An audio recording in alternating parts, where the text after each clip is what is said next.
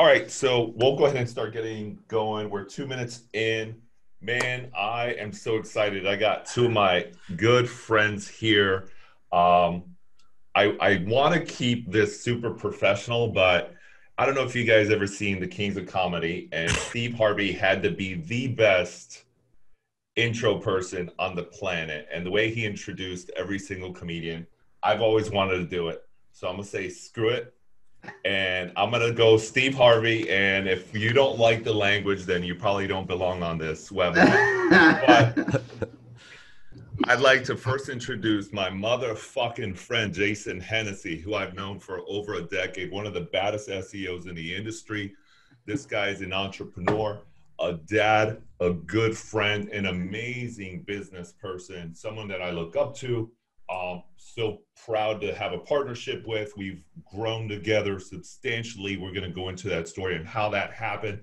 Ladies and gentlemen, give a virtual hand to my motherfucking friend Jason Hennessey, please.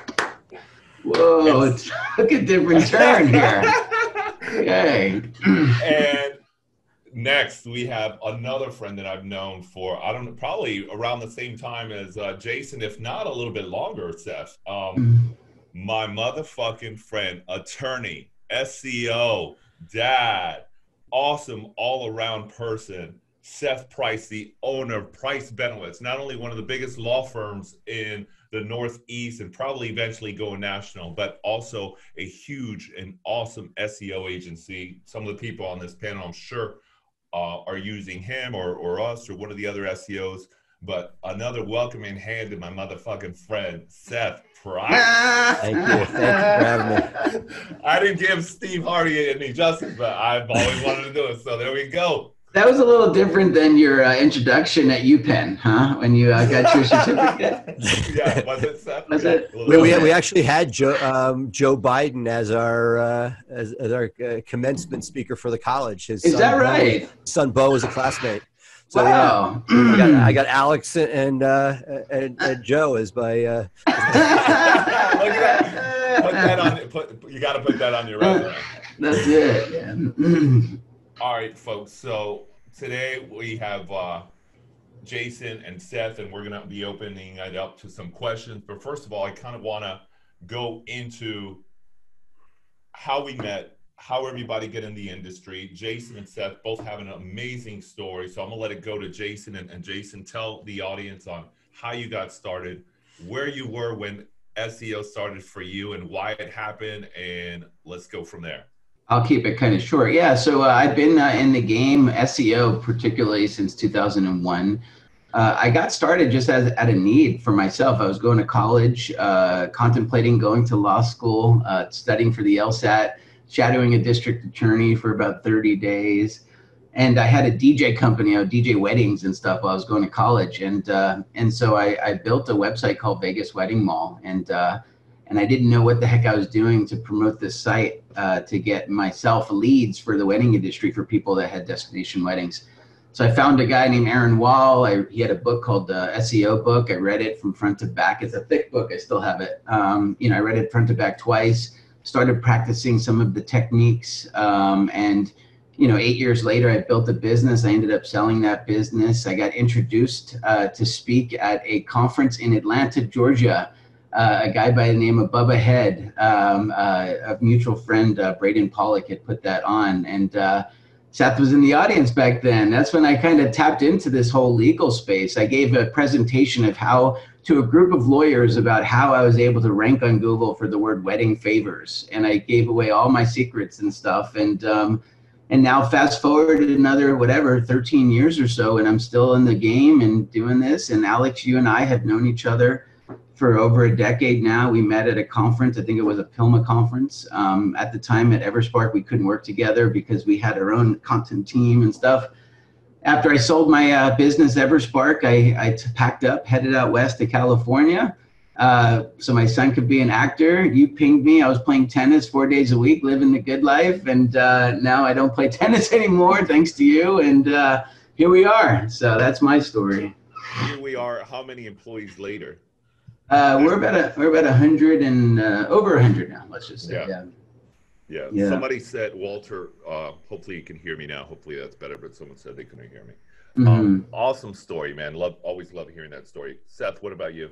Well, you know, I was a lawyer, went went to law school, and in the late '90s left big law to make my millions in the first dot com bubble. So I went to New York, and uh, you know was helped to launch, founding employee of something called USLaw.com, which was a precursor to FindLaw and Avvo and LegalZoom, and we had you know we had all those features, but ahead of its time.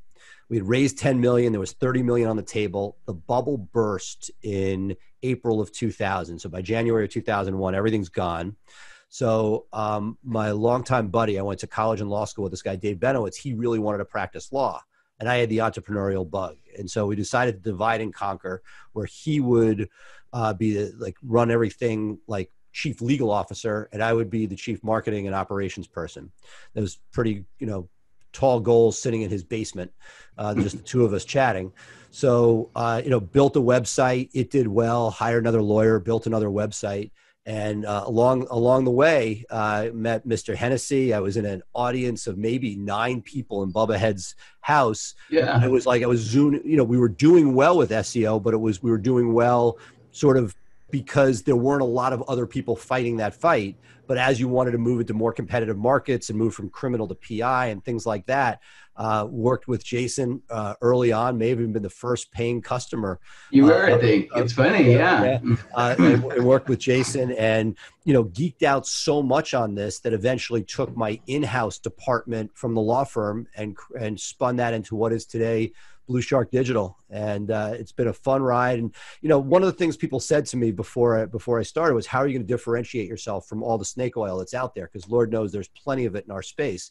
And one of the things I've loved about working alongside you two guys is like, you know, whether it's the love of content, the love of links, you know, the idea that it's, you know, there's it's execution of what we're talking about today. We could talk about this forever. You're gonna you talk about both you guys always Mhm. talk about a lot of the stuff that's sort of the secret sauce, so to speak, but it doesn't matter. It's like how do you take that and execute it? So it's what I've always respected about you guys is that if you put, you know, when you speak to somebody and we've been at conferences and somebody has, you know, 110 clients and 10 employees, you know, how much effort is being put into each client? Sure. and the fact that you know people are scaling and putting butts in seats to actually execute on what needs to be done. Uh, it's why I like hanging out with you guys so much.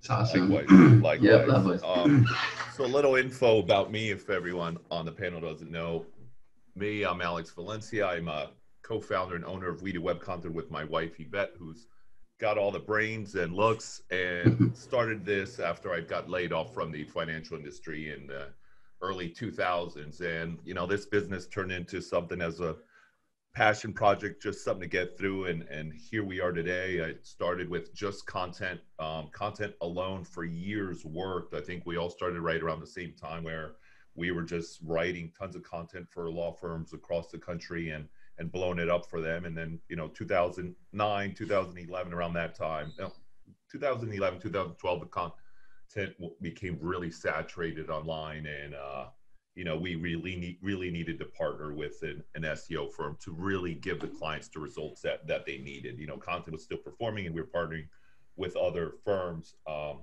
but to get to the next level, you know, it's either going to be somebody like Seth or Jason that we were going to partner with, and and really go hundred percent and maybe even a thousand percent now to to the growth we have. Where you know, Jason posted a case study yesterday where we're we're writing what is it, four hundred thousand words a month for one. Four client? hundred thousand words of content per month. And that's It's- one client. That's one client out of what, like what, 60 that we might have. Um, Mhm. others, you know, others are getting 100,000. So we've had some growth, but we've seen the benefit of, of content and obviously all the back end technical SEO and, and work that Jason's team that he's built, because obviously he couldn't have done it alone. Um, but it all comes at from that little brain of his up there. Um, A little, very little.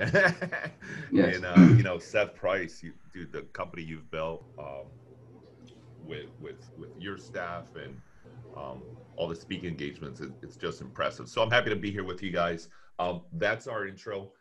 I'm gonna hop into some questions, unless you guys got some questions up front.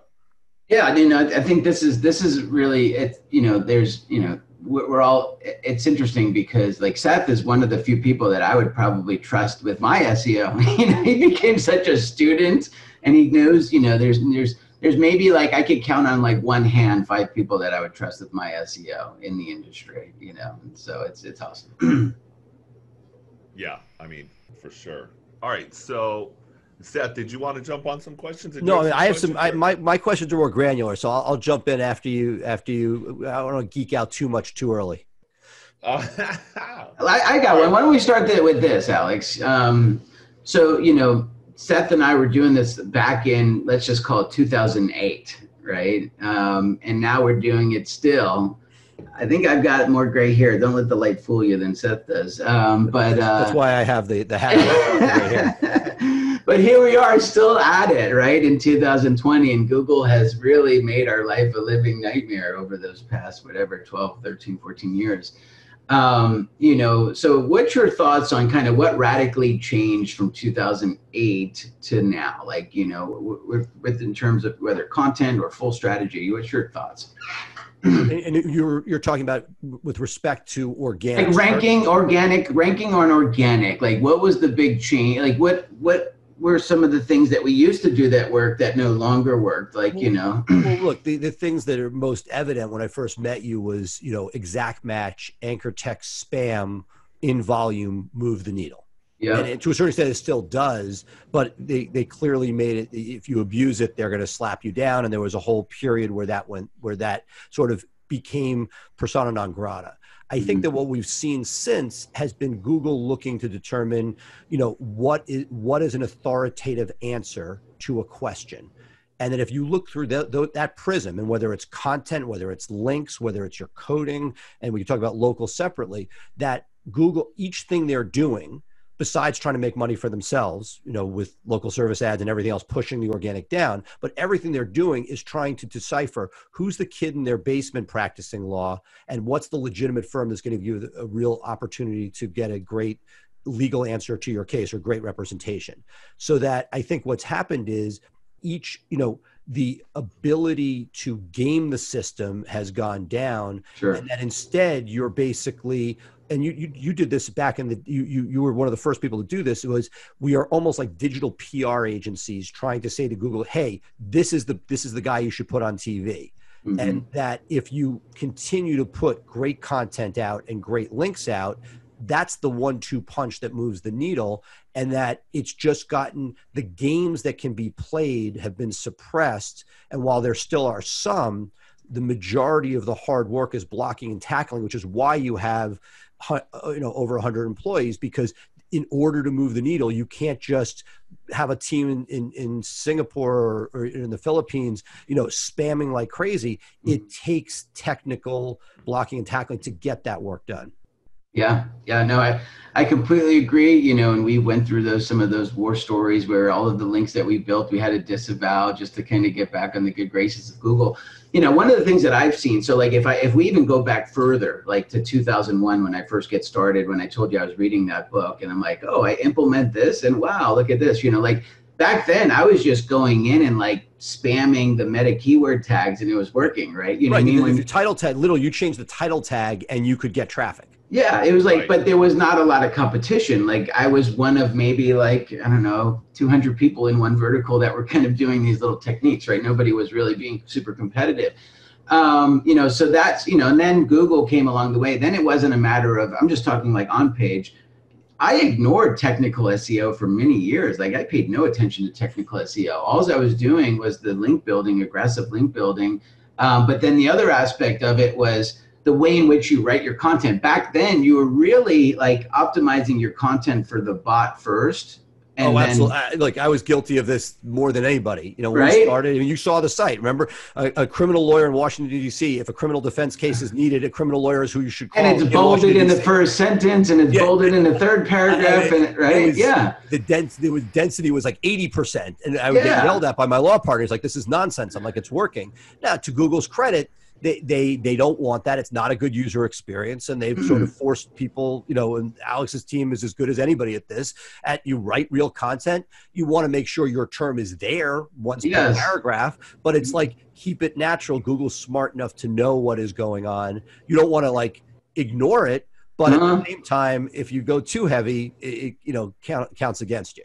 Yeah, and then so I fast forward now, so it's like complete opposite, right? You know, like with RankBrain and everything else that they've done, they've got a lot smarter. They have a lot more resources. You know, now it's really truly it's about some of the indirect signals that they're looking at, right? You know, like you know who you know who is satisfying the intent of that particular right. query right who like somebody has a problem well somebody has a solution somebody has a question somebody has an answer right yes the authority is giving you a shot at even being on the first page right with links and stuff but now it's really a matter of like, hey, somebody click does a Google search, they click on the first result, they're there for seven seconds, they click back. Well, guess what? That person, if enough people are only on that first result for seven seconds, that's going to be position nine in a couple days. You know what I mean? Like, but you know that you know that's why i'm a true believer that video is keeping people on the page a little bit longer so if you can create a video and keep it up high above the fold that's going to keep people on the page a little bit. But anyway, it's more about like a lot of those indirect user experiences now that is really kind of keeping people in the top three positions. Well, I'm gonna I'm gonna throw one to Alex uh, and uh, Jason. Feel free to uh, chime in because this is a debate we we have internally. You know, mm-hmm. assuming finite resources, right? You know, and everything you could you could you, the answer could be both.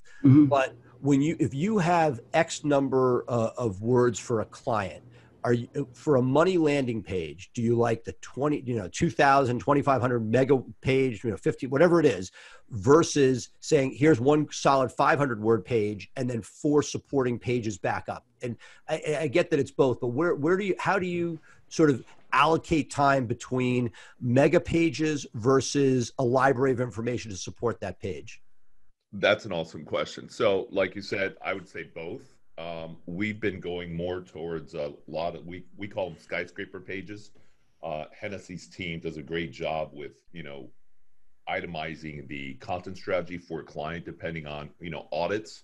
So it depends on where they are when they come in, right? If we take somebody on initially and they already have content that's not far from ranking, then we'll supplement and use. We we've actually built a proprietary system that uh, you know pulls all the information from google on the top five ten landing pages and it helps us not only human op- optimize the page but technically optimize the page. So we'll know where to take it and and get it to rank from there. So that actually gives us the guide on what the best um, word count for that would be. And in addition we still do the 350 to 500 to 800 word supporting pages with the internal linking. And, and Jason will jump in on the internal linking because this has been huge within the last two years for us is, is building content for the internal linking purpose of the site. Um, but again, to the answer to the question is we do both. I think the long form and the short form with supporting is, is great strategy. But so many people are going long form now that um, you'll you'll be ranking one day and then two months later somebody's ranking a little above you because they built a better page. So you just gotta always be on top of it. And Jason, I'm going to throw sort of a sort of a tweak on that, which is, mm-hmm. you know, you see the studies nationally that talk about, hey, of the people who rank for this type of term, the majority have these these you know skyscraper pages or, or mega pages. Mm-hmm. Um, how much of that is the fact that those are people that are doing a thousand other things good? Do you think the length of that page is definitive, or is that just part of an overall strategy? It depends on the competition of the particular query, right? So, right, for an FAQ, you could rank without a whole lot of authority, right? But when you're trying to rank for, you know, Washington, D.C. personal injury lawyer, right, that's a whole different story, right?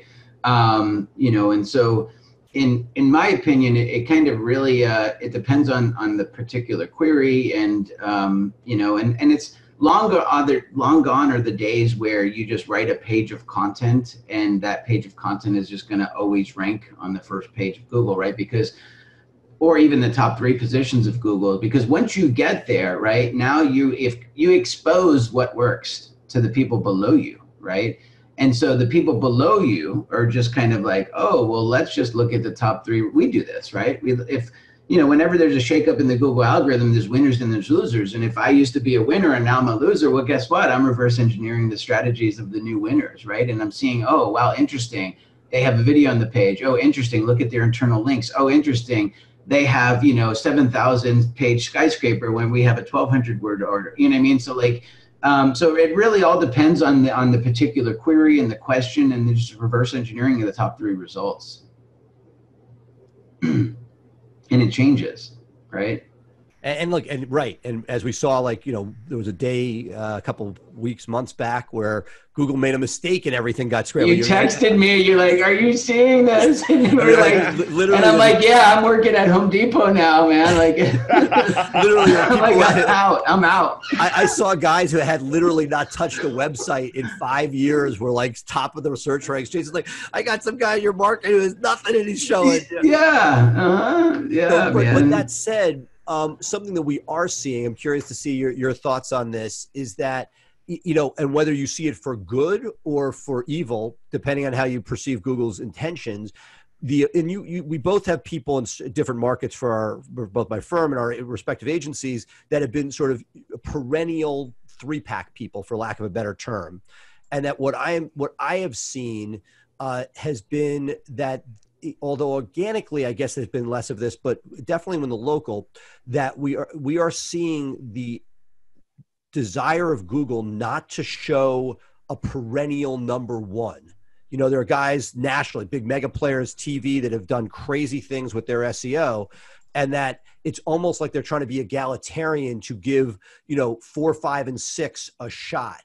Um, and that that seems to be a trend that we're seeing over the last few months where they're not really wanting to see like it's not like if you did your work and you built we talked about this over the years jason building a moat where nobody mm-hmm. could get to you that mm-hmm. the moats are less effective today not that you're going to stop doing it you know great there's so much traffic during covid that if you're if you're there 50% of the time you're fine but the ability to own and, and be number one you know forever seems to uh, to be something that is not much harder to attain of late yeah, yeah, I agree. You know, I mean, like I've I've had certain clients where I was number one for three years for certain terms, you know, exactly. and then you see a shake up and then all of a sudden you're down to position number five and you're like, what the heck? Nothing changed. It's like, if anything, I should be stronger, right? You know, um, because the strategy certainly hasn't changed, but there are different variables that Google is, uh, you know, is, is looking at, you know, and so, you know, one one of the things is, um, you know, when you mention like these big guys that are on TV and how, and a lot of times they're, you know, they're always on the first page of Google. If they're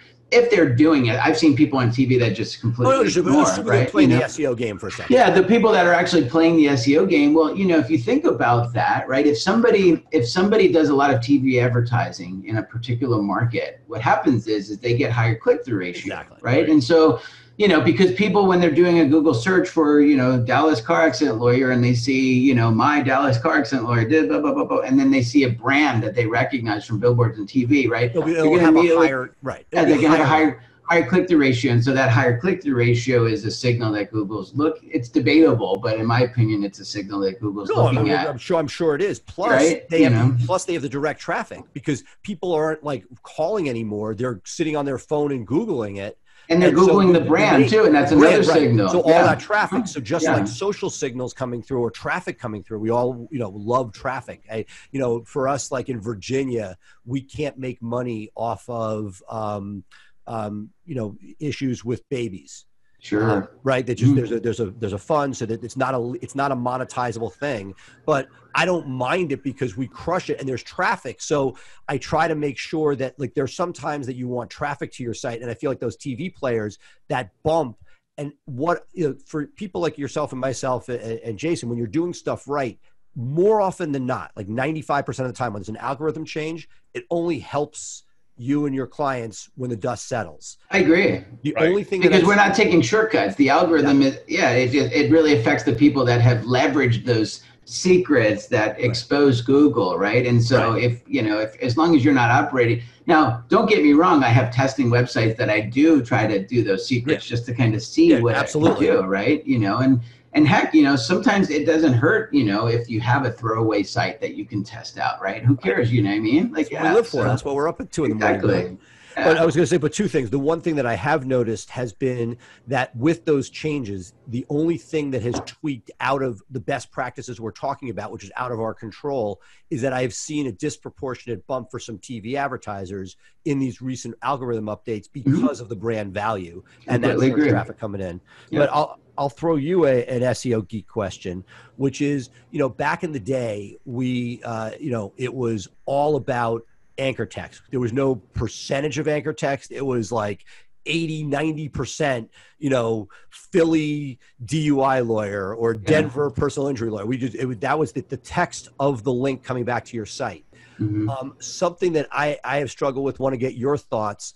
You know, when you do it cleanly, it works. But I am now seeing that people that are filtering in some percentage of spammy anchor text. It's like anything. History is written by the victor who are not getting dinged that that Google is still using it as a search signal. It's too dangerous to go overboard with it. What's your feeling as far as balance of ex- exact match and what they call dirty? So anchor text, that might be the name of the firm, Philadelphia injury lawyer, whatever that is. What's your feeling of balancing between hyper clean versus anchor text to sort of help just push yourself in a competitive market?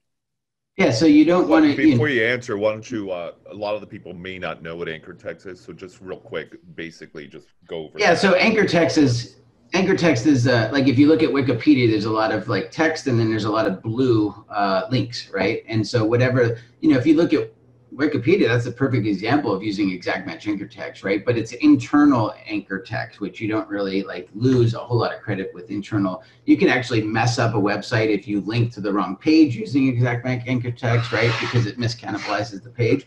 But um, when you're getting links from a outside sites, right, and some of these links um, you know, are, they look like paid guest blog post and, you know, what might be deemed a domain authority 17 link that has an exact match anchor text, right? And an exact match anchor text is to, to Seth's credit is, is, is when somebody actually uses Denver personal injury lawyer as the blue underline link linking back into the page, right? So that's the exact match anchor text. And so his question is, you know, he's still seeing sites that are actually getting rewarded from this, whereas pre-penguin days like you know that was like a thing. It's like a no no stop doing it. You don't want to kind of like kill your website because you can over optimize the exact match anchor text. You know and so my thought process is it really comes down to your link profile right? And so how much uh, you know how much branded anchor text do you have where you can actually start to make some of those t- slight tweaks? Because if, if you're ranking in position three for denver personal injury lawyer and you want to move to position one well, I don't think it would hurt if you diversify some links coming in, saying Denver personal injury law firm, Denver personal injury lawyer, Denver personal injury personal injury lawyer, right? But if you know there is a threshold that once you meet that threshold, you you're not moving from position three to position two. You're moving from position three to page five with a negative 50 penalty, right? right. You know, so and, that, and yeah. that's like where where is that line? And I feel a lot of what we're struggling with now, it's it's like a continuum um, remember, if you go back, I don't know, a number of years, I'm probably going to get this wrong, like say six years ago, mm-hmm. um, guest blogs were all the rage, right? And, and, and basically everybody was in the SEO space was doing it. That's the widget that was being sold when people were selling SEO from spammy companies. And, you know, basically they sort of tried to penalize it. But Cutts came on one of his video podcasts or whatever they called it in those days. And he was like, no, it's not that – a, a, guest blog is bad, it's a spammy guest blog is bad. Sure. Right. Mm-hmm. So it's like most of the stuff, you know, whether it was directory submission, you know, commenting on a blog, you mm-hmm. know, any of the stuff that we do, if done real, going back to the beginning of our conversation where it's done authoritatively. If you have a mm-hmm. client mm-hmm. who's a badass lawyer who's like, you know, AAJ leadership, and they go and they make a comment on a blog in a thoughtful way with a link back to them, or Reddit, right? Yeah, yeah, no, yeah. God uh-huh. bless if it's a thoughtful comment yeah. back. The problem is that it gets to do it in volume that mm-hmm. you know and that we're, we're seeing sort of i think i believe you know we're seeing a resurgence of this because uh, just next to uh, linkedin messages wanting 15 minutes of my time for a consultation about something um, the next most popular email are you know guest blogs Sure. So as that thing starts to spike and it's like, oh, well, I can move stuff in a cost effective way, you could tell that at some point there'll be that Google's going to be like, there'll be an article in the New York Times about the market for guest blogs and it'll get slapped down again. And you're just, it feels like, you know, you're good until you push beyond reasonable. And the question is, where is reasonable? Yeah, and, and you know there'll always be uh, you know um, uncertainty there. Right? I don't think we'll all have the exact answer, but I think just based on experience, we know kind of the threshold that we're not willing to kind of exceed. um, but one of the things that you raise a point because there's a lot of people on on this call or webinar that's listening that you know get those same emails that you and I do about hey you know right. I'll get you guest blog posts and you know and then somebody you know your agency right or my agency you know like we're not we're certainly not building a thousand links a month to a client's websites right? You know what i mean? And so some people think that the more links the better right? And so it, right? You know no no so no, like, no no. No I, I laugh because we literally had this conversation five six years ago mm-hmm. where it was where there was a point where the more was the better. Yeah. Like right? And then mm-hmm. it became when we started to get clued in on the exponential value of better sites that it, it changed the game that you would fight for two or three good links was infinitely better than even 2000 from crappy sites potentially. Absolutely yeah. I'll take i'll take like an entrepreneur link for 1500 alex way over um, you know a thousand like uh, spammy guest blog posts from a pbn network or whatever. Yeah. Awesome guy. So we have a question from gary. Um, gary asks is it better to build a website like drugwatch.com to generate legal leads or build multiple microsites to generate leads? Which one, in your opinion, is a better way? I think we both have the same answer to this one. yeah, yeah Seth, you take it. Well, I mean, like, it, it, like most things, we're going to say it depends, but it depends on what your resources are. I'm sure Jason and I both get people that come to us quarterly, maybe every six months. I want to, I want to, you know, rank nationally for you know mass tort terms. Mm. And you know, Drug Watch is no joke. They put a lot of resources in for a lot of time, uh, and, and, that you know that is a huge threshold that most people, ninety nine point nine percent of people, are going to run out of resources before they get to the point of realistically competing with a Drug Watch. So mm. the question is, if you were if you had private equity money behind you and a team, and you were going to go and hire Jason and Alex, myself, and you said, "Hey, we're funded and we're going to do this," sure but for most people that's not realistic and that those microsites um, allow you know could allow you to potentially compete for something against somebody who's ranking for everything. It's a bit i think that the question that, that i find more interesting which is a slight nuance of this and i'll let alex go i mean uh, let jason go back and answer the actual question is for most people microsite versus authoritative branded site. And from an seo point of view and this is something i know jason now to agree with that the the, the macro site, if you have a firm site, adding a mass tort or new practice group to that site is a lot easier than starting from scratch with something with no authority coming out of the sandbox. That said, the flip side is that the conversion may not be as good. If you have a site that's only about something, you know, Google likes that. The URL is, is in line, the, the pages are all about it. So I, I think it depends, but the odds of somebody having the resources to do drug watch are limited in my experience. Jason? Yeah, you nailed it, man. It's the same thing, you know. Like I'm, I'm always in favor of just building one authoritative website, um, assuming that it's all kind of within, you know, the same vertical. Like it's like, you know, if Seth, if you decided to open like part-time plumbing business on the weekends, you know what I mean? I wouldn't say go put it on Price Benowitz, you know what I mean? like build a silo there, right? You know, um, but well, it's our buddy John Morgan tells us we're really plumbers, so you know. so uh, um, you know, so uh, yeah, it's all about building a, you know an authoritative website. But if you're if you're like to Seth's point, if you're going to get into the game of um, you know drug watch or you know any of those type of mass torts and stuff, you're fighting a big battle, right? And you need a big army to fight that battle. And you know the thing that they have could you compete you know you know what do they say? Like you know the best time to plant a tree was 20 years ago or today. That's today's the second best time right? Um, you know that's really it. You have to get started right? You know we have one client that i won't mention um, the name of the website but it's a, in a very competitive space.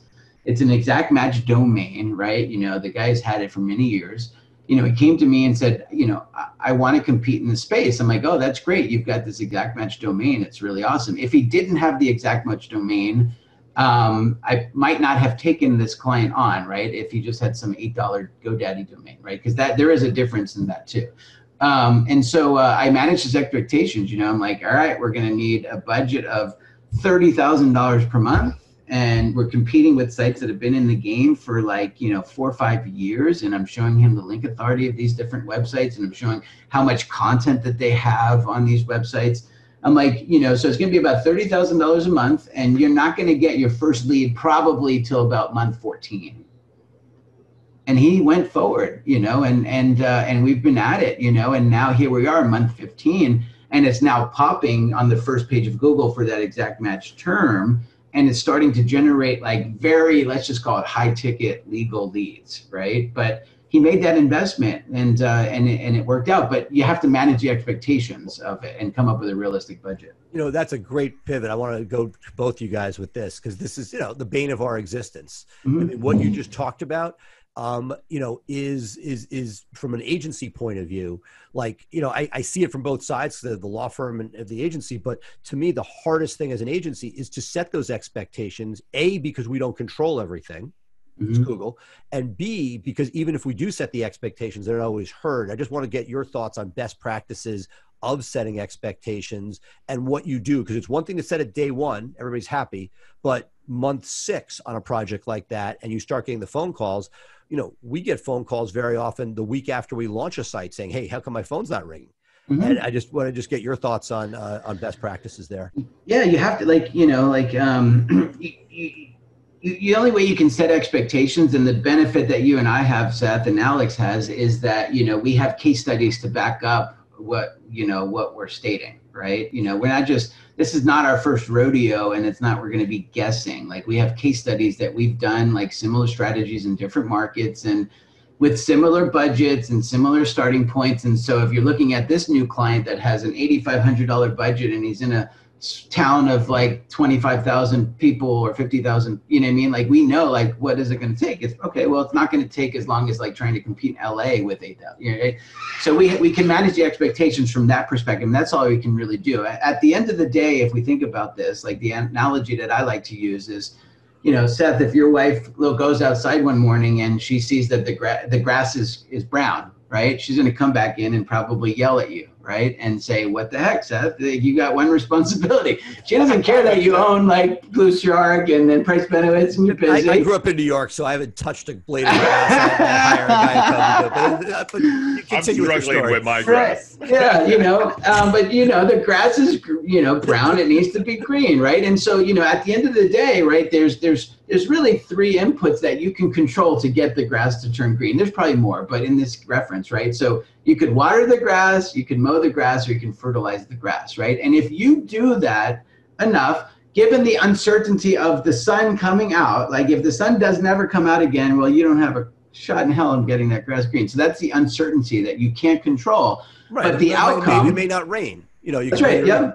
Yeah, but the outcome is very likely. Well, the outcome is very likely that if you do that over if you and do over those again, things, it will work. Correct. It will turn great, right? And so, in in the terms of of Google and what we do, and I tell my clients this. It's the same thing. I use this analogy because it's the same thing, right? You know, like our goal, like the client's mission, is to get more leads and cases, right? And and I get it, like that's their output. But the only output that we can control is to drive targeted traffic, which will hopefully turn into more leads and cases in order to get that targeted traffic, there's three variables that we can control, right? There's more, obviously, but in this terms of, and the three variables that we control is keeping the technical SEO of the website like sound, right? Making sure that we're checking Search Console and there's no issues.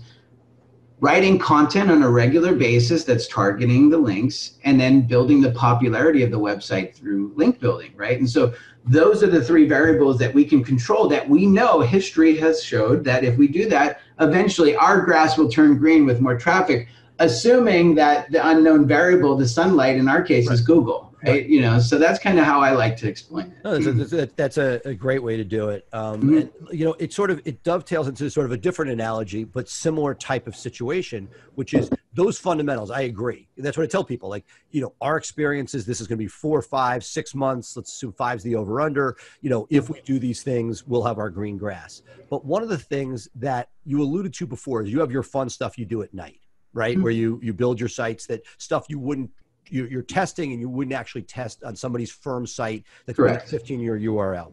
Mhm. So this is the analogy that I, I, I often struggle with and would love your, your, your inputs on it.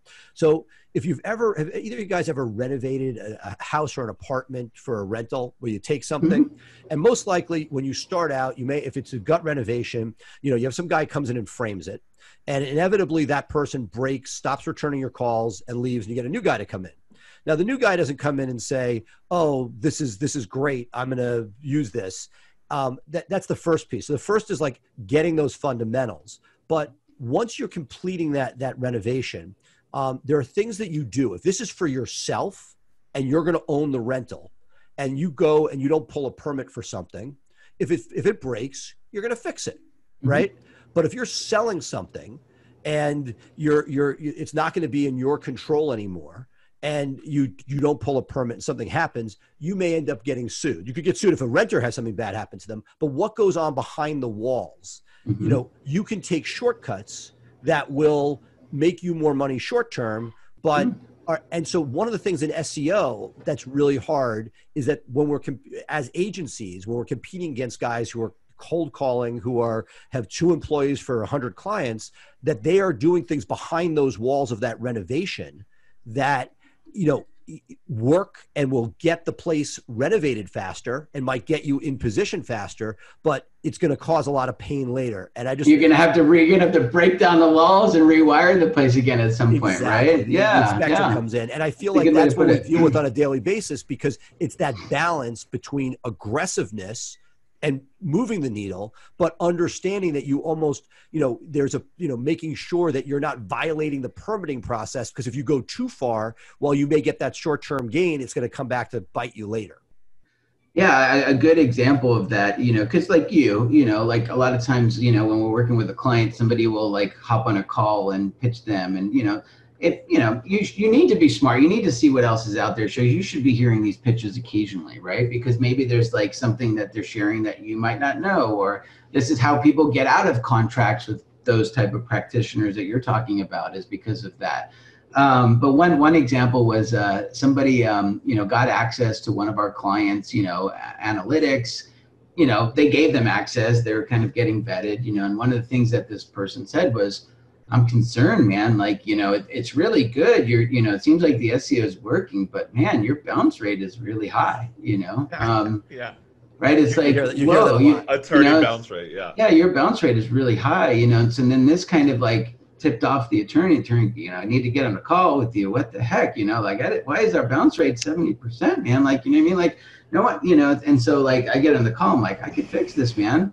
I'm like, you know, like first of all, let me explain how bounce rate For that, that that's that, that's the most important piece, right? Right. So, so let me explain how bounce rate works, right? So, in Google, you know, when somebody does a Google search for, you know, DC personal injury lawyer and they find Price Benowitz, right? And they read the content and they watch their awesome videos and they look at their reviews and everything else, they're going to call them, right? Because they landed on that page. They might not click through to the About Us page or the contact page because They Seth their does a good job. Seth does a good job of putting the phone number right at the top and they click on it, right? And so now they're on the page with Seth's intake department for 15 minutes and that becomes a case, right?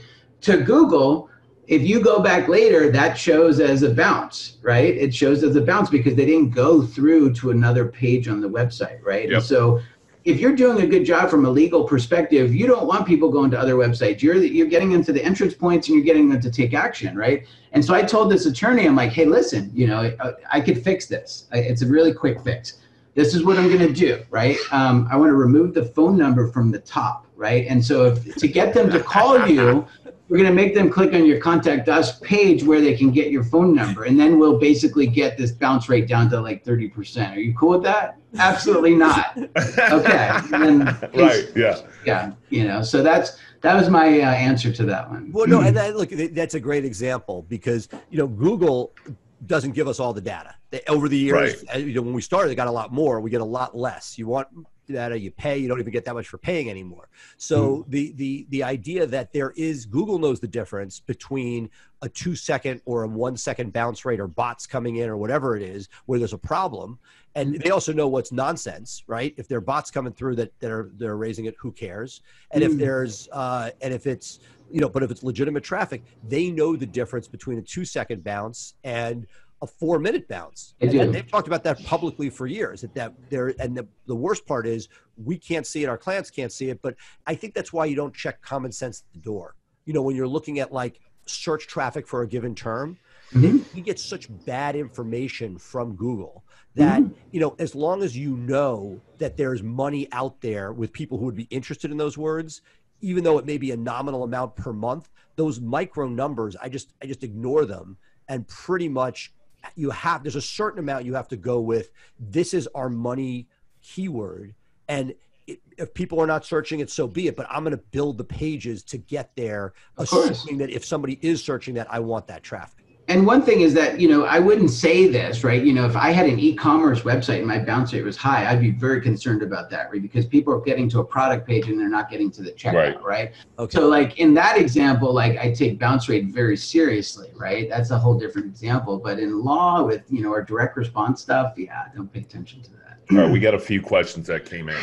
Um, all right so first one you can both answer, Mr. President. You only have 30 seconds. Someone just said Seth uh, looks like a sports announcer. He totally does. so, one of the best free and paid for forms that articles can be posted to?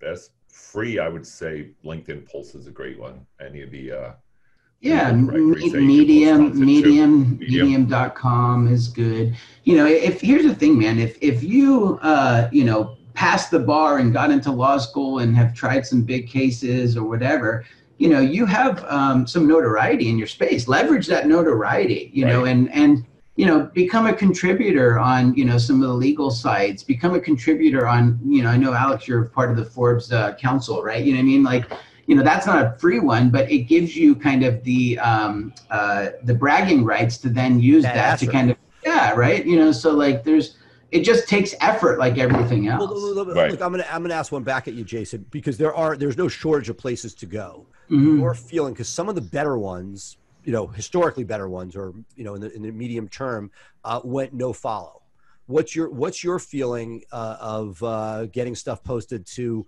more authoritative places with no follow versus um, you know places that I, might be less with follow? I pay absolutely no attention to follow versus no follow. That's just my personal. You, you want you want the Wikipedia link. Uh, here's the thing: I'm not I'm yeah. not going to pay somebody five hundred dollars for a guest blog post and a no follow link. Don't get me wrong. You know. No, no, but no, but, but that's that's that's the point because the really great places that charge not five hundred but three thousand. Yeah. Well. No, Exactly. So, like, even if it's a Forbes agency council that's a no follow, you know, well, there's trust signals, in my opinion. You know, uh, that, agreed. That gets into over. Yeah, it, and that's it's part of that mosaic. In that, look, if Google had its way, they would eliminate backlinks because it's the one thing that we can manipulate, right? Mm-hmm. You know, Alex needs. You can't really fake, you know, domestic written content. That's right. But, right. You, we, the, the, days of way back when with the overseas content gone, you know, right. gone for years. So, you know, to me, it's if you are looking at it and they still work, right? Links work, anchor text work, all these things are still in there. But you got to think that everything that Google is doing is trying to find some alternative to links. And if the idea that, just like what I mentioned before, that how like you know guest blogs were all the rage and then they got shot down mm-hmm. it's like you know while you know some of these big business uh, publications that you could post these pages to like the question was uh, put post your uh, your articles to that the idea that they were getting spammed now that they put the no follow it reduces the spam. So the question is is google like saying hey let's make sure that these mega authoritative places they put the no follow to make sure they're not spam, but they're still trust signals. They absolutely are. That algorithm. One hundred percent. Yeah, yeah. And you know, and it's it's one of the things like if you ever reverse engineer the uh, link strategies of likes of like the Morgan and Morgans of the world, right? You know, you know, we spend a lot of time looking at. You know, in fact, I think he got hacked or somebody like did some malicious negative SEO on his website recently. So he went from like 2,000 referring domains to like 10,000 referring domains in like the matter of like days. Like something happened, right? Uh, which is a whole nother topic that we talk about because you should be monitoring it for that stuff too. Um, and so his link profile is strong enough that it probably isn't going to impact him too much unless it gets really egregious. Um, but when you look at his profile, um, there is, uh, you know, at the top, like you look at his links, it's like Wall Street Journal, New York Times, USA Today, like all of that stuff and a lot of those are no follow, right? But that's but, okay, but, right? But it's yeah. legit, I mean, but look, the other thing, and that's what I you can't tell, but he's naturally what we talk about naturally, about, yeah, it's not naturally. fabricated. He, he's a PR machine, right? Just mm-hmm. living and breathing. That's right. Uh, and so you know you you get that, and again, that that's what it comes down to for SEO. I mean, you again, I remember years ago you you reached out and started doing work with PR agencies way ahead of your time, but mm-hmm. I feel like that when you look at each of these things, it's like, hey how can I signal Google that I that I'm the real deal and somebody else, is, you know, that I should be above somebody else? I mean, that's what it comes down to. That's exactly what it comes Great. down to. Next question. Do you believe there are ways that content, both on site or off site, can improve your local maps position, Seth? Yeah, I mean, we we focus a lot on local content. You know that that you know again, SEO is great, but we're now playing. If if the new normal is local service ads, paid, map, and then organic, you know, we, we have to t- pay that much more attention. Not that we weren't already to to the local, and that local content is is, is important. And you know, we were talking before about super authoritative places to play to to get content and links back. We're playing the local game, you know, hardball and if you know just like we might you know just like we want a cnn you know link we're trying to you know sculpt links and content in the local community because we want to get every possible signal to google that for a local search given that uh, that that's what a client's goal is that we're able to show through content through links through anything else that we can do that that is that local search result is the best to get that three pl- pack placement. Yeah. No to, to i agree completely with that. And you know just add that you know whenever you do google searches even in the gmb it's like you know this is ranking it doesn't say this is ranking but it says this page you know or this website references motorcycle accident right? And so it's in bold. So it's obviously like scanning the website for relevancy for particular queries uh, and and popping into a gmb if there is a gmb for that query so we know and you know and then there's things that you can do with schema and markup and you know to also kind of help google kind of understand the semantics of and relevancy of a page from an on-page perspective. So yes yes yes yes definitely focus on that. And then from an off-page perspective yeah there's all kinds of tricks you know like you know posting um, you know sponsoring little league teams in your local community and getting local links back to the website doing a press release that you can write and embedding google my you know embedding maps within the press release. Like you know don't get me wrong there's still some like secrets, if you will. Like that's probably something that most lawyers wouldn't just do is take a map embed and put it on a press release and you know because it's not common. But you know some of those things like have been proven to kind of work and help. Right, and look, it's it, and it's I think that for all of us, I, my analogy is throwing spaghetti at the wall. Is, is mm-hmm. embedding those maps the, the, the golden goose? No, and that's why I I the the sort of videos that you see online where hey you do this one thing it's going to solve all your problems. It's not. You have no we have no idea. We, we're not sophisticated no the google algorithm but i can tell you if you took 10 ideas like embedding that map like hmm. sponsoring if you do if you you know if you hit all of those different check boxes you know we don't know which which is like marketing. We don't know which five are going to work. Five are probably yeah. worthless. They're laughing at us. Like, why are you why are you wasting your time? I mean, we're being smart about it. You're not, you know, it's stuff that intuitively should work. We've seen potentially you've isolated it and done an experiment with one of your test sites, but mm-hmm. generally we're dealing with low domain authority sites. We just want the ecosystem to be hey this guy is relevant in this area so that when they're looking for a local answer that that it makes sense for you to be associated with that location.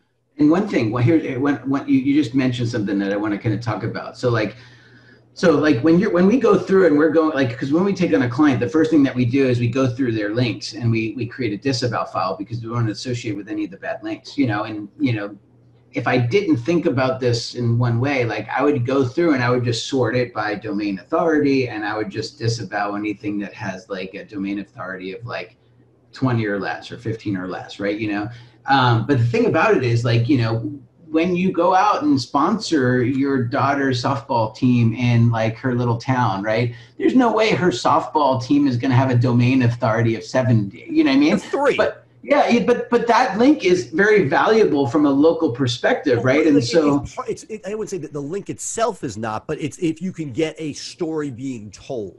Yeah, that's exactly. Yeah. So that's what I'm saying is like, you know, be careful with your disavows because you might just, if you're just doing it holistically and just kind of following a formula of everything below this, get rid of it, it could hurt you. Yeah. Let me, let me ask some, because you, you just said something that, uh, you know, most of the stuff I was shaking my head in unison. I'm just a little, little confused. So how much disavowing are you doing? Because we've gotten a lot of signals from Google, you know, not to worry about it. So again, I guess it also depends. If you have a client that has a couple bad links, not the end of the world. If you're inheriting somebody who's been spamming for years, it may be different. But I want to get your thoughts on when and when and how to disavow. We do it within the first 30 days that we get a client, and then we do it every three months. Gotcha. Yeah, we and and we see impact from doing it. So you, you you're finding that the the, the, the sculpting of the links from that. So mm-hmm. this is a great example. Google tells you a lot of things Mm-hmm. And many times, like it, it's crazy. It sounds like you know, almost like my my mother in law, where you're sort of like it, it, may or may not actually be what they want you to do, mm-hmm. but they're sort of, or, or, it is what they want you to do. Propaganda. It's going to be good for you or not. It's another story. So, you know, this is you know great examples of where Google has signaled hey we you shouldn't do this. And then but you know if you do it it'll actually help you. And we you know we've seen that. Again i think they were saying don't do guest blog i mean he, he came out and said it's okay to do it but they're they're trying to change behaviors that if you ignored them mm-hmm. you would actually do better than if you listened to them which is kind of a crazy knowing uh, yeah. when to take the advice and when not to. I've gotten a site that you know we have a, actually a mutual client and you know Alex and I that you know had, was getting hacked, the spammed, right? And so they were doing a lot of negative SEO, and it had an impact. It really had a radical impact. Yeah. Like they were successful at it, um, and it happened in a short period of time and um, and so we went in and we filed the disavow and we recovered from it. We didn't have to do like a. But, uh, but you're you're saying even if you get a site that's doing fine, you're still playing the disavow game. We are, yes. Gotcha. Yep. Mm-hmm. Um, you know, interesting because it's like there's so many different. Uh, you know, we have seen people that have had massive spam attacks, and that what if it gets the good news is if they're so crazy it used to be people would say, "Hey, I'm being attacked," because we both know a bunch of people who were sort of very influential during the Google Plus days. They were always, "Oh, I'm being attacked. I'm being attacked." And it was just them mm-hmm. sitting building the links, and Google was onto that. They basically yeah. said there was one point where they said there's no negative SEO.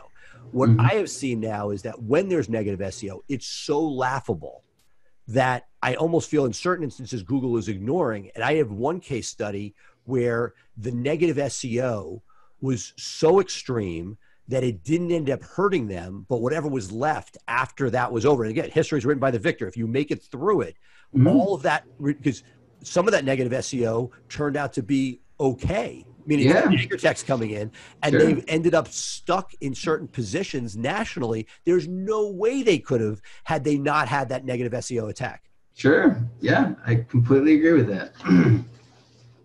Another question. Uh, dot com still better than dot law dot lawyer dot attorney. It's you know to, to, to, to me um, in fact somebody did a case study uh, bill hartzer actually did a case study stating that you know i'm not sure if all things were equal but he said that dot nets are actually treated more favorable than dot coms in google. Um, and so you know i guess you'd have to kind of like really like look into that case study and, and see like all the variables. In my opinion it's a matter of like domain age to me, right? Absolutely. And age is so freaking important. And so, you know, if you're going to put a dot lawyer against a dot com that was registered in 1996, right? Um, you know, I'm going to take that dot com all day long.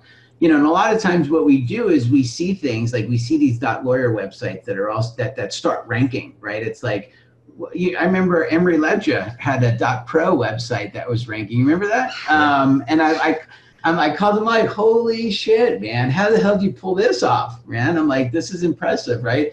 Come to find out, he just redirected his .com to the .pro, and he passed all that authority. And so it's kind of like there's there's stuff behind the, the magic is behind the scenes that the eye, ordinary eye doesn't know. And so with the .lawyer and .legal, you know, a lot of people are going to take their old .com and redirect it, um, right? You know, and so that's kind of like the facade that most people don't see. Well, it's funny because you go to that story because there there was a point where the filtering of that 301 didn't seem to pass bad juice. So that was one way to do it. Very in the old days, at least, you could clean things up very quickly with a 301.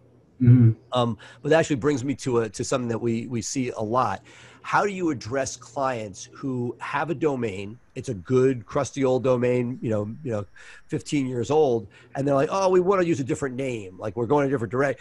And and you're like, "It's you're coming to you, mm-hmm. so you're starting you're starting new. We're talking about it, setting expectations. You know, there are times when you 301 stuff, and it's like, no big deal and mm-hmm. there are times when Google is not loving it for whatever reason. How do you set expectations where it's a risk? Because hist- again, history being written by the victor. If it goes straight through, they love you and they're sending you a box of cigars. And if it turns out that it's one of those ones that doesn't quite you know mesh immediately, it will mm-hmm. eventually. You'll get your grass green, but it might take a season. Yeah. Um, you know, mm-hmm. how, how do you how do you set expectations when there is no certainty as to how it's going to be affected? We well, had one client, sorry, that came in with uh, had an exact match domain and wanted uh, only because they wanted to go statewide. So their exact match was localized, and they we, we were building some authority to it for a while. But then uh, you know Jason's like, all right, well if you want to switch to the law firm name, we're to take a hit, and we did. We took a hit for what what was it like three to six months to gain all the links and all the authority and indexing the content all over again. Yeah. But it's it's kicking ass again, but it, it took some while. He was cool with it. I would say just, you know, that is one of those things that I find very hard setting expectations for. Because A, it's it, some days it just pops immediately, right. um, which is great.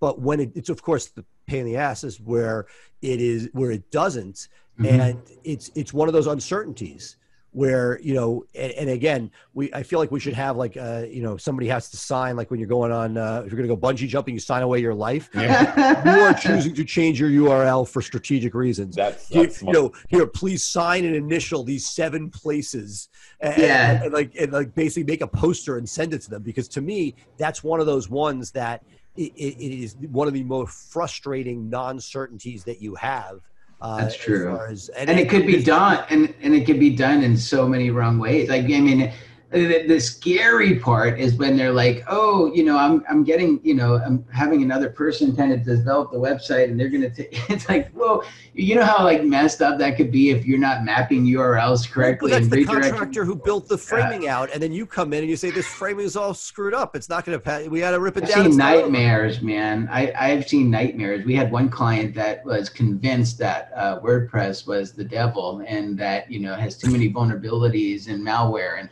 and this was like a you know a, a, guy that was really about security. And so he convinced this client who was doing it wasn't even before we were working with them convinced them to move over to some platform called orchard right? I've never heard of it but it's a asp.net and every time you see those kinds of things you cringe like every seo and immediately bam and the client didn't know until we kind of like open up their eyes to the tools to see what happened. Um, but yeah, it's it's it's bad. but that, that's one of the things I would say that you know I think that we both identified early was working on WordPress, working with partners like WP Engine, things like yep. that. That getting away from these the proprietary systems were good for a business model those mm-hmm. shops made tons of money and still do but that from a from an optimization point of view um, you know it's it's the the, uh, the, the people that have not the people that stayed with proprietary systems generally have not fared as well as those that have moved to wordpress i agree Yeah. um, so we're past the time a little bit we can keep going and have some fun or we can schedule another one because i still had a whole bunch of questions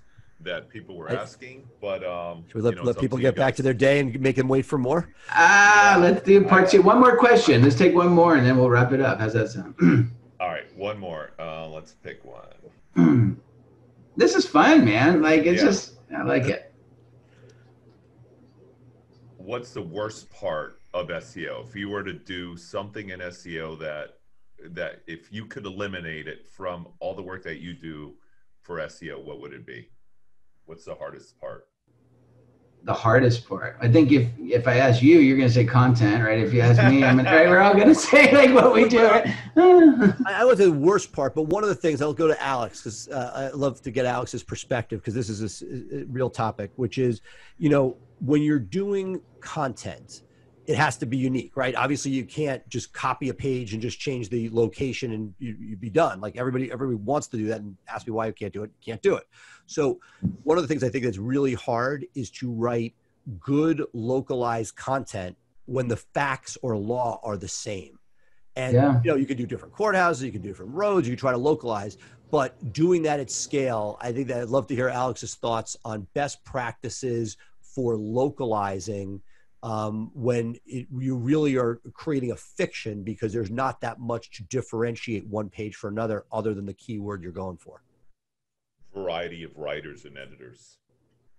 That's that's the answer. I mean, we we've got so many writers and editors on staff that no clients ever getting the same people. Um, only by request, right? Because we're at a place now where we have client profiles and clients have preference depending on what tier they are in. Um, but it really comes to variety. Um, we go through like a 90 day training with these writers. So if you remember the boiler room where uh, Vin Diesel or Ben Affleck come into the room and says, "Whoever has their Series Seven, get the fuck out." Yeah. Well, it's kind of the same with a lot of the writers. They have to unlearn what they've learned mm-hmm. uh, before from writing to learn the style and format that we're doing things in. And um, there's a structure and a format for it all. But it, it, it really comes down to variety to have the differentiation. But still, I mean, no matter who writes it, there's always a redundancy. It's going to happen with the volume that we're creating. But, you know, fortunately, all of it, you know, comes out originally, just some, uh, you know, depending on the lawyer or the firm, they like to have their hand in it. And sometimes, you know, Jason and I have to hop on and say, dude, you just got to let us do our work. if you want dude, high I, quality New York Times content, then you got to pay a little extra for that. You know, I, I, I like just, you know, yes. And look, so I, that would be my answer. I think that the, the localized content is one of the hardest things to do at scale um, but that uh, I, I, get it. I'll leave you with this final story. My my law partner Dave, and he hates everything that we write. You know, he hated it when it was all anchor text, and he hates it or, or words repeated. And you know, but I, also those lawyers, if you handed something they wrote and they didn't realize they wrote it, they'd rewrite it themselves. Exactly. So, and I'm I I, ha- I just pound the 80-20 rule you know, as a lawyer, I got to take off the lawyer hat, put on the businessman hat. Do you want to make money or do you want perfection in content? Mm-hmm. And I mm-hmm. think unless if you're not willing to, you know, le- let some control go, we, we've you know we've you know parted ways with clients where they're just like you know or like you want this give us content because nobody's going to be able to satisfy you at at you know with what's inside your head and that the key is ROI and if mm-hmm. you and again you want to hurt your brand I'm not saying you want to put something that's crappy out there but assuming that you get stuff that passes the laugh test that's that's high quality editors have gone through it's grammatically right spellings right you know and the law is not wrong there, it's never going to be said perfectly and especially at scale. You have all those different writers with different styles so if you like one of them you may not love the other one but you need to keep them different so it's like it's part of that sausage making that nobody likes to see but they like it when the phone's ringing and they're making money. Yeah. Quoting that amen. Amen. I'm gonna send that's going to be a soundbite to all of our new clients when they're buying. I think from the, an attorney's mouth. I think one of the hardest parts for me is, um, you know, is when you're hired to do a job, but there's somebody that has a job that is in a position like this. You're going to be working, or sometimes they're introduced after the fact. It's like, hey, we brought in this person, and they're going to be our new SEO uh, manager or whatever, and you're going to work with them. And like, you know, and this person doesn't have the same breadth of experience that you have, and so like they just want to be helpful and they're going in and like changing title tags and like oh we don't we don't play we don't play we don't play that i'm game. just i'm saying well we, we don't either that. no more but we had somebody hmm. that was introduced and it's like what? And it's like there's a new sheriff in town. I don't know if i believe with this. I'm an, and, and he just started like and boy man and now that's, and that's, some, of those are, some of those guys are not clients anymore yeah. Well, so we kept the client, they fired the guy. No, no, no. Yeah. But, but, I'm saying it goes either way. You know, yeah, yeah that's. It, yeah, we were afraid it was going to happen look, that way, though. That is, and look, you also get the people who come in and say, "Why are you paying these guys all this money? I can do it." Yeah. Um, you know, look, Jason knows this because he knew me back in the day, and I'll, I'll conclude sort of with why I even started the agency. I'd have a guy and he'd, he'd be my, my, my right hand person. Was one year was a girl, and they'd stay two years, and then they'd go off and they'd do something else. It wasn't like they were competing with me, but I, you know, they they went, they made more money, they learned the stuff, and then I have to start all over again. And what you know, what I realized was the reason that we started and built the agency the way we did, which sounds very similar to the way you guys do things, is people do things in their given thing. You have people who do paid search, they're not doing content. People doing content aren't doing links.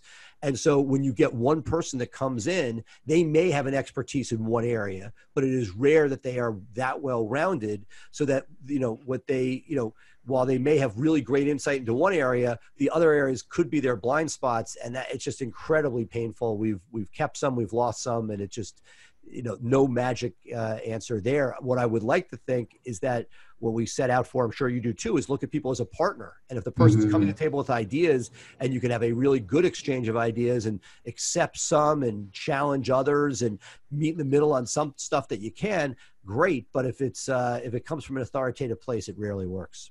I agree. Yep. Oh, and it's, it's almost one one last thing. So like it's uh, taking all because for us, even when we're hiring like SEO like analysts and stuff, like you know the the going rate is going to be between seventy thousand, you know, whatever. It's not it's not cheap to hire like somebody that actually knows what they're doing, right? You know, and so for somebody to bring in one person, like you said, that that is a generalist you know, if you think you're going to save money by kind of hiring one person, well, they're not going to write the content. You're still going to have to write the content, right? You're going to still have to have links. You're still going to have to do technical SEO. This one person that you think is going to do all of this stuff is not, you know. And so when you think about paying an agency $7,500 or plus, right? You're getting everything, right? You're getting the collective resources of the payrolls that we have, right, with experts in their particular fields. So it's not always a winning proposition to kind of bring it in house because you think you're getting it a little bit cheaper. Well, no, and that, that's my point. Of the mm-hmm. people kept leaving, and then the person leaves, and you're starting from scratch. Exactly. And, you, and you frankly don't know what you're, they know. That's right. Like them because they're there. So interpersonally, you want to believe people, and that's I, I think that's the what I've seen, and very often whether they we we win and the person leaves or that person stays, you find out three months later the person that was causing all this trouble is now gone. That's right. It happens time after again. So when are we doing part two, man? This is yeah. awesome. We'll have to schedule it. I had a lot of fun, let's man. Thank you for setting yeah, it up, Alex. Let's do part two because we still had a lot of questions. I want to talk about how to go into content and SEO for 2021, how we managed COVID for our clients. So there's a lot to talk about still. So let's get mm-hmm number two scheduled. There's still over 30 people on online that wanted to continue hearing you guys. Is that right? Thank you. For, Thank you guys. we appreciate on. you. Yeah. Uh, you know, we had a packed virtual house. we could barely fit them in. Um, I love how you tried that scarcity trick with your copy, man. Oh my God. I called you out on it. You did. Should I do it? Should I not? That's um, awesome. But uh, thank you guys all for joining. Um, do we? Oh wait, do we have some chats? Hold on, people were at one last. Yeah, this is good. Very good. Thank you guys. This was awesome. Yep. Thank you guys for joining. So look out for an email or Facebook or something for for another invite, maybe next month or in a couple weeks, guys. Seth, man, awesome having you. Jason, always a pleasure. Love you. Likewise. Peace out. Peace, guys. Thank you.